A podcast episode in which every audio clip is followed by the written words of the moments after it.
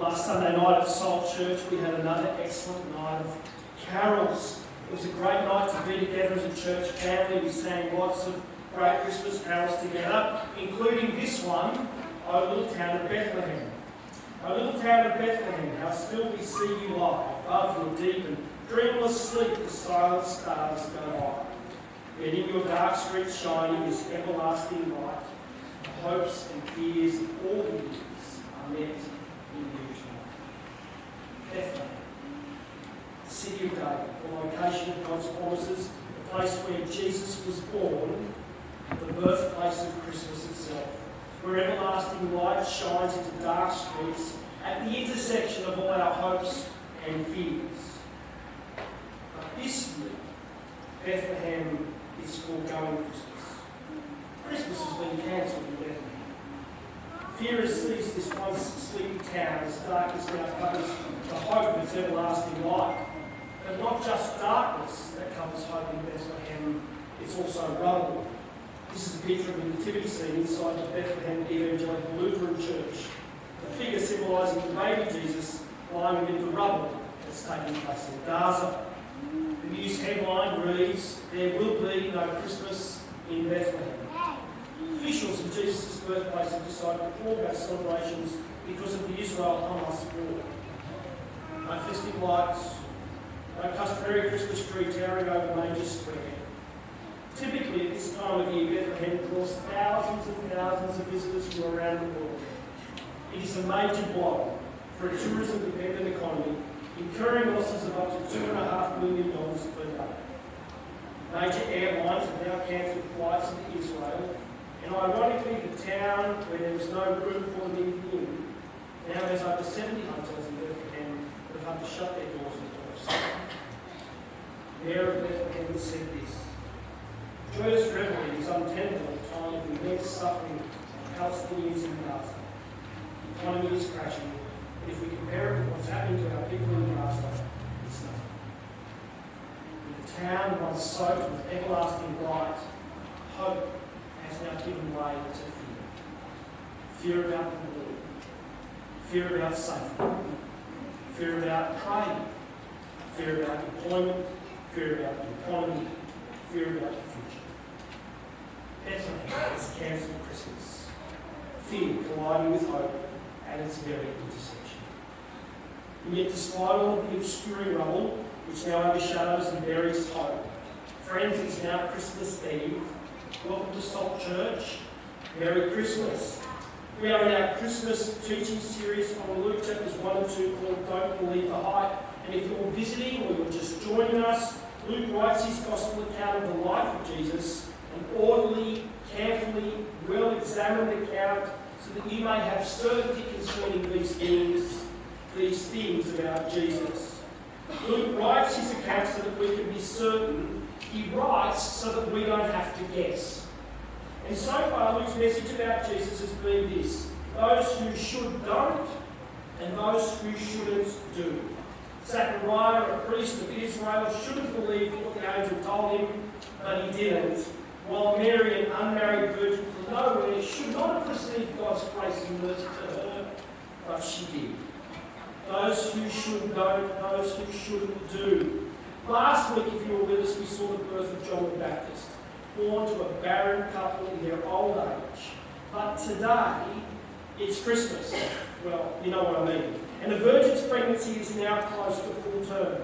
Mary is expecting a baby at any minute she makes a sudden and unexpected trip to Bethlehem.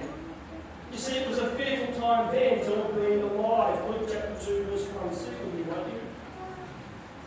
In those days, a decree went out from Caesar Augustus that all the world should be registered. This was the first registration when Quirinius was governor of Syria, and all went to be registered each to his own town. The census required an in person registration, no postal applications here, friends, no online forms to fill in. Filling in government paperwork can be annoying at the best of times, difficult and dreaded, though not exactly fear-inducing. But have, imagine having to travel all the way back home just to do it. Imagine taking your heavily pregnant fiancée back to your hometown just to fill in a form. I'd have to cross the border to do it. All the way back to Sydney to be officially counted. Not that I have a heavily pregnant fiance you should be aware of that. How far would you have to travel? Just to go home to fill in a form. And at a time when travel was counted, friends, by weeks and by days and not by hours, Mary and Joseph had to travel from Nazareth in Galilee, which is in the north of Israel, to Bethlehem in Judea, which is in the south. I mean, Mary possibly could have flown with Virgin.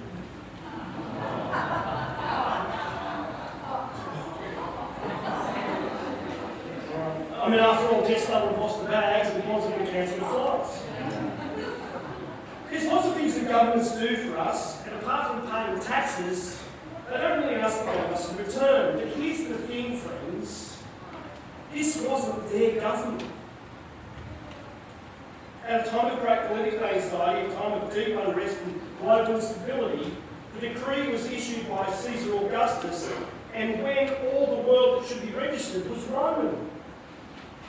Israel was under foreign occupation. Israel held captive by the Roman Empire.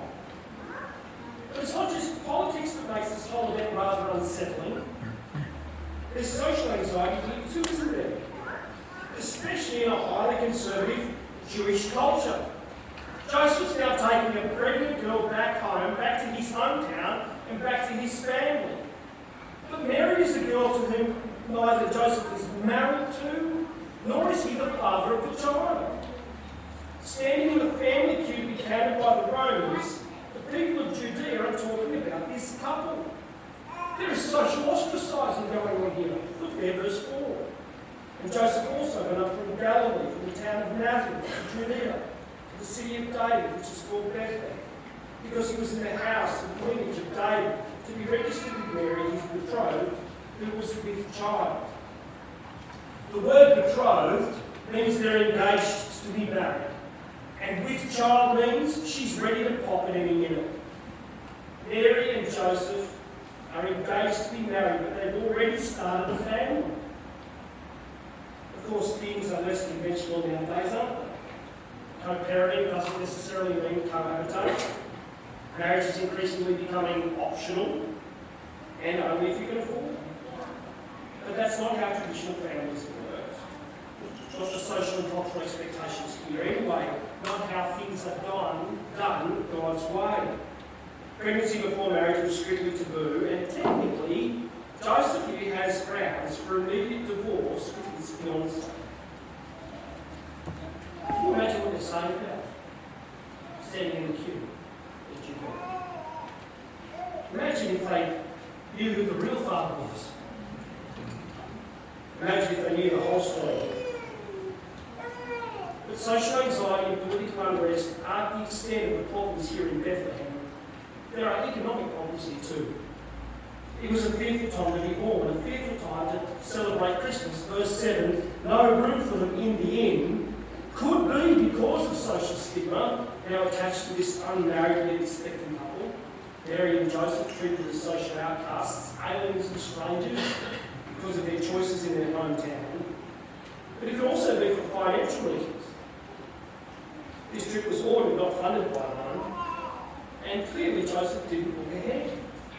No what if, no last minute deals, no booking.com. There weren't any rooms left in Bethlehem, much less an upgrade to a delivery suite. And so with no room service available, Mary's going to be to first born in a barn. During great political, social, and financial uncertainty, Mary has her baby in Bethlehem. Luke even captures an economic influence in verse 6, do you see? And while they were there, the time for her to birth, and she gave birth to her firstborn son, and wrapped him in swaddling clothes, laid, laid him in the manger because there was no place for him in the inn. And for a guy like Luke who's big on details, and for all the organising and festivities that we plan at Christmas time, Luke says it simply like this. She gave birth to her firstborn son, wrapped him in swaddling clothes, laid him in the manger. Merry Christmas. That might be the extent of Luke's Christmas prayer, but let me tell you, friends, it's not the extent of contextualized fear in this passage.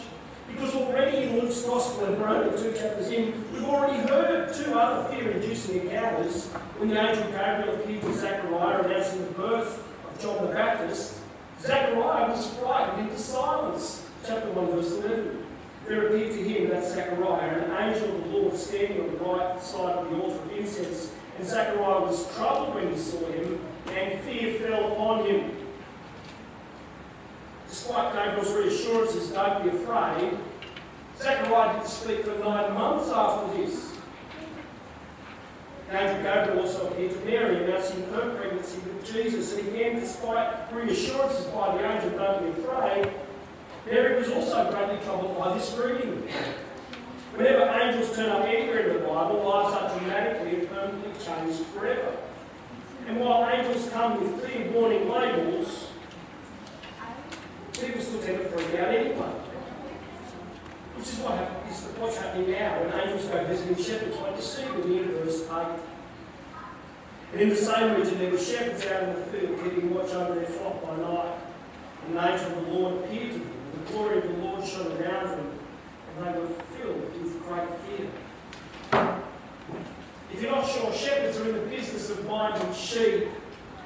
And these shepherds were out minding their own business. In the sleepy hours of the night watch, they're still counting sheep but not sleeping, these shepherds, watching silent stars go by when an angel of the Lord appears to them. The glory of the Lord shone around them all, and they were all filled with great fear. But this isn't the kind of fear that's an uneasy kind of feeling. It's not an apprehension, not a disturbed, not a bewildered feeling of fear. It's not like someone sneaking up you and surprising you, or feeling startled because you saw a spider in your car.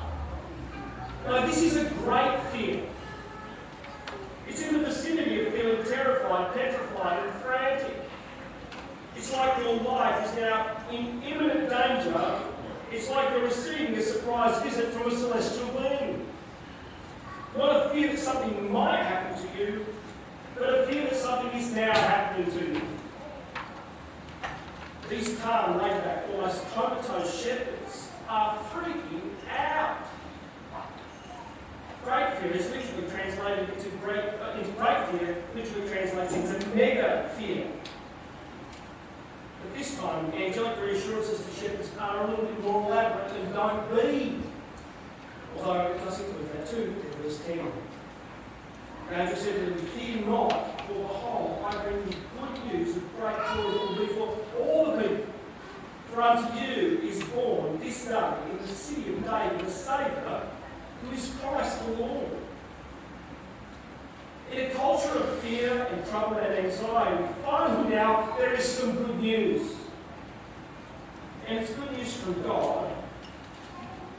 And it's good news for everyone. An angel of the Lord tells the shepherds in the city of David, which is Bethlehem, the Saviour has been born for you. Born in the place of God's promises to David. This newborn Saviour is God's promised King, and he's now come to rescue you.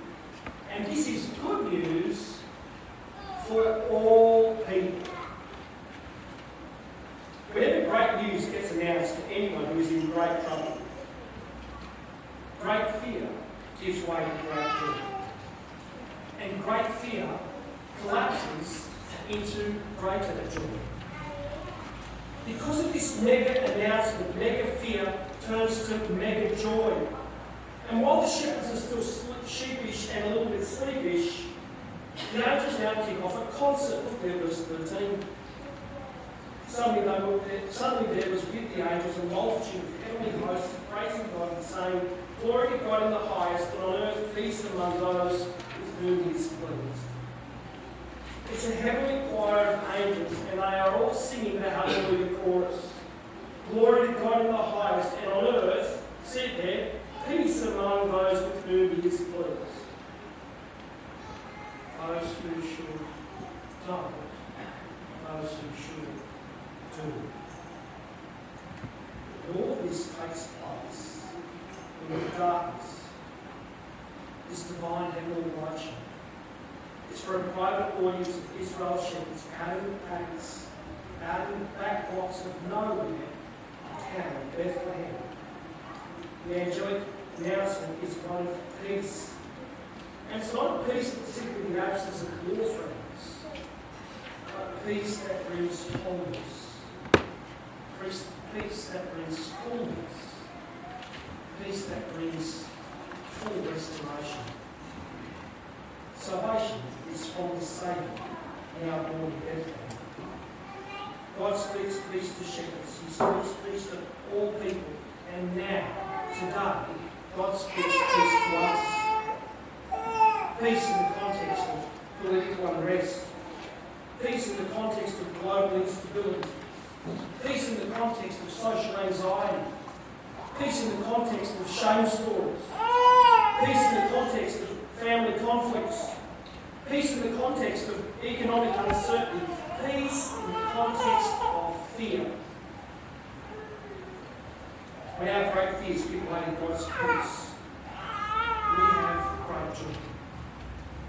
And that's the great news for everyone. That's the great news of great joy. God comes to save us from our fears so that we might have peace and joy. You can't cancel Christmas because of fear. Christmas is all about being rescued from fear. Christmas is God's answer to all of our fears.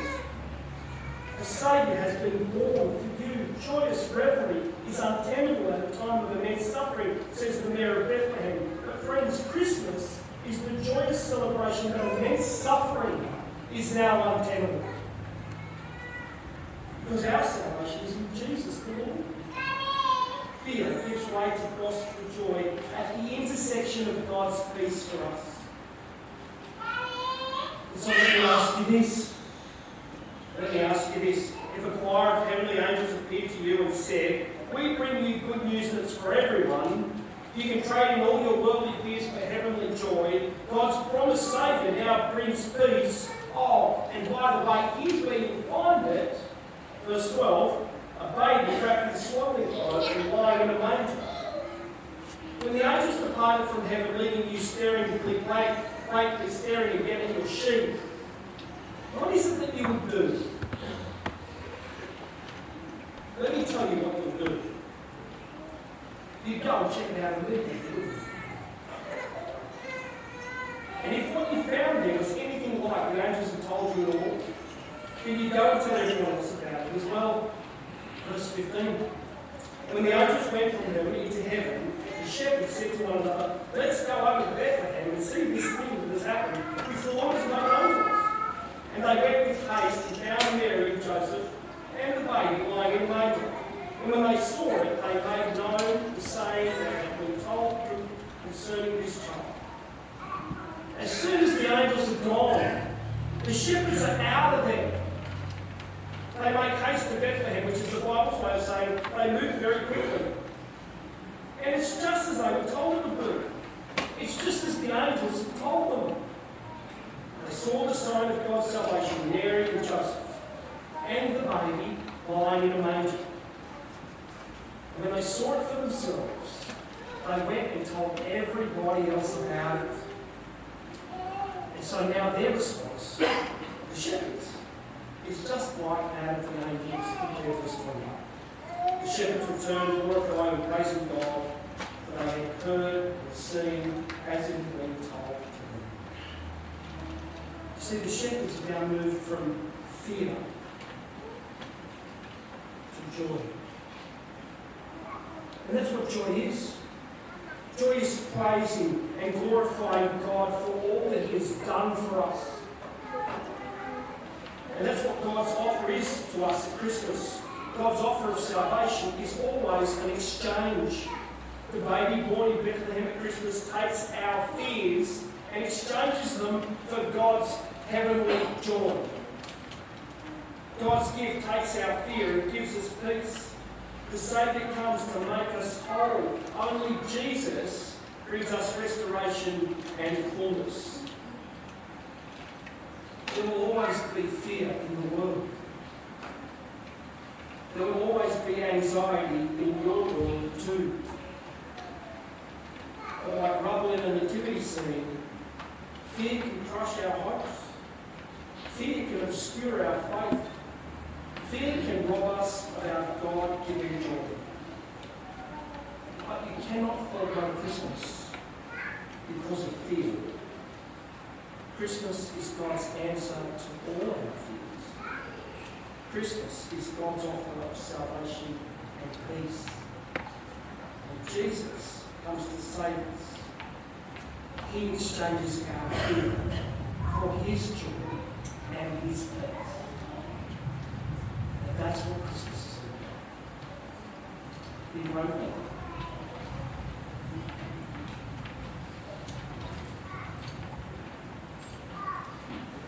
Father, only you know so well the fears that we keep hidden from everybody else and the fears that lie deep down within us as people. We don't allow ourselves to show fear. We don't allow ourselves for others to hear what it is that we're fearful of. And yet they are still present, still in us, still surrounding us. We want to thank you that at Christmas you've come with your Son, the Lord Jesus, to offer an exchange, to bring an end to all fear. And we want to thank you that Christmas is your answer to immense suffering. That your answer is your answer to our fears. The Saviour has been born to us. And we want to thank you that in the Lord Jesus you bring an end to suffering. You bring an end to its reign and rule over us. And so whatever fear it is that we're experiencing this morning, whatever anxiety grips us, whatever hesitancy we're feeling about today or tomorrow, or even the year ahead, we pray that we would receive your joy in exchange for our fear, so that we might have peace. Not just the absence of war, but restoration, fullness, wholeness. For these things we give you. Amen. Merry Christmas, everyone.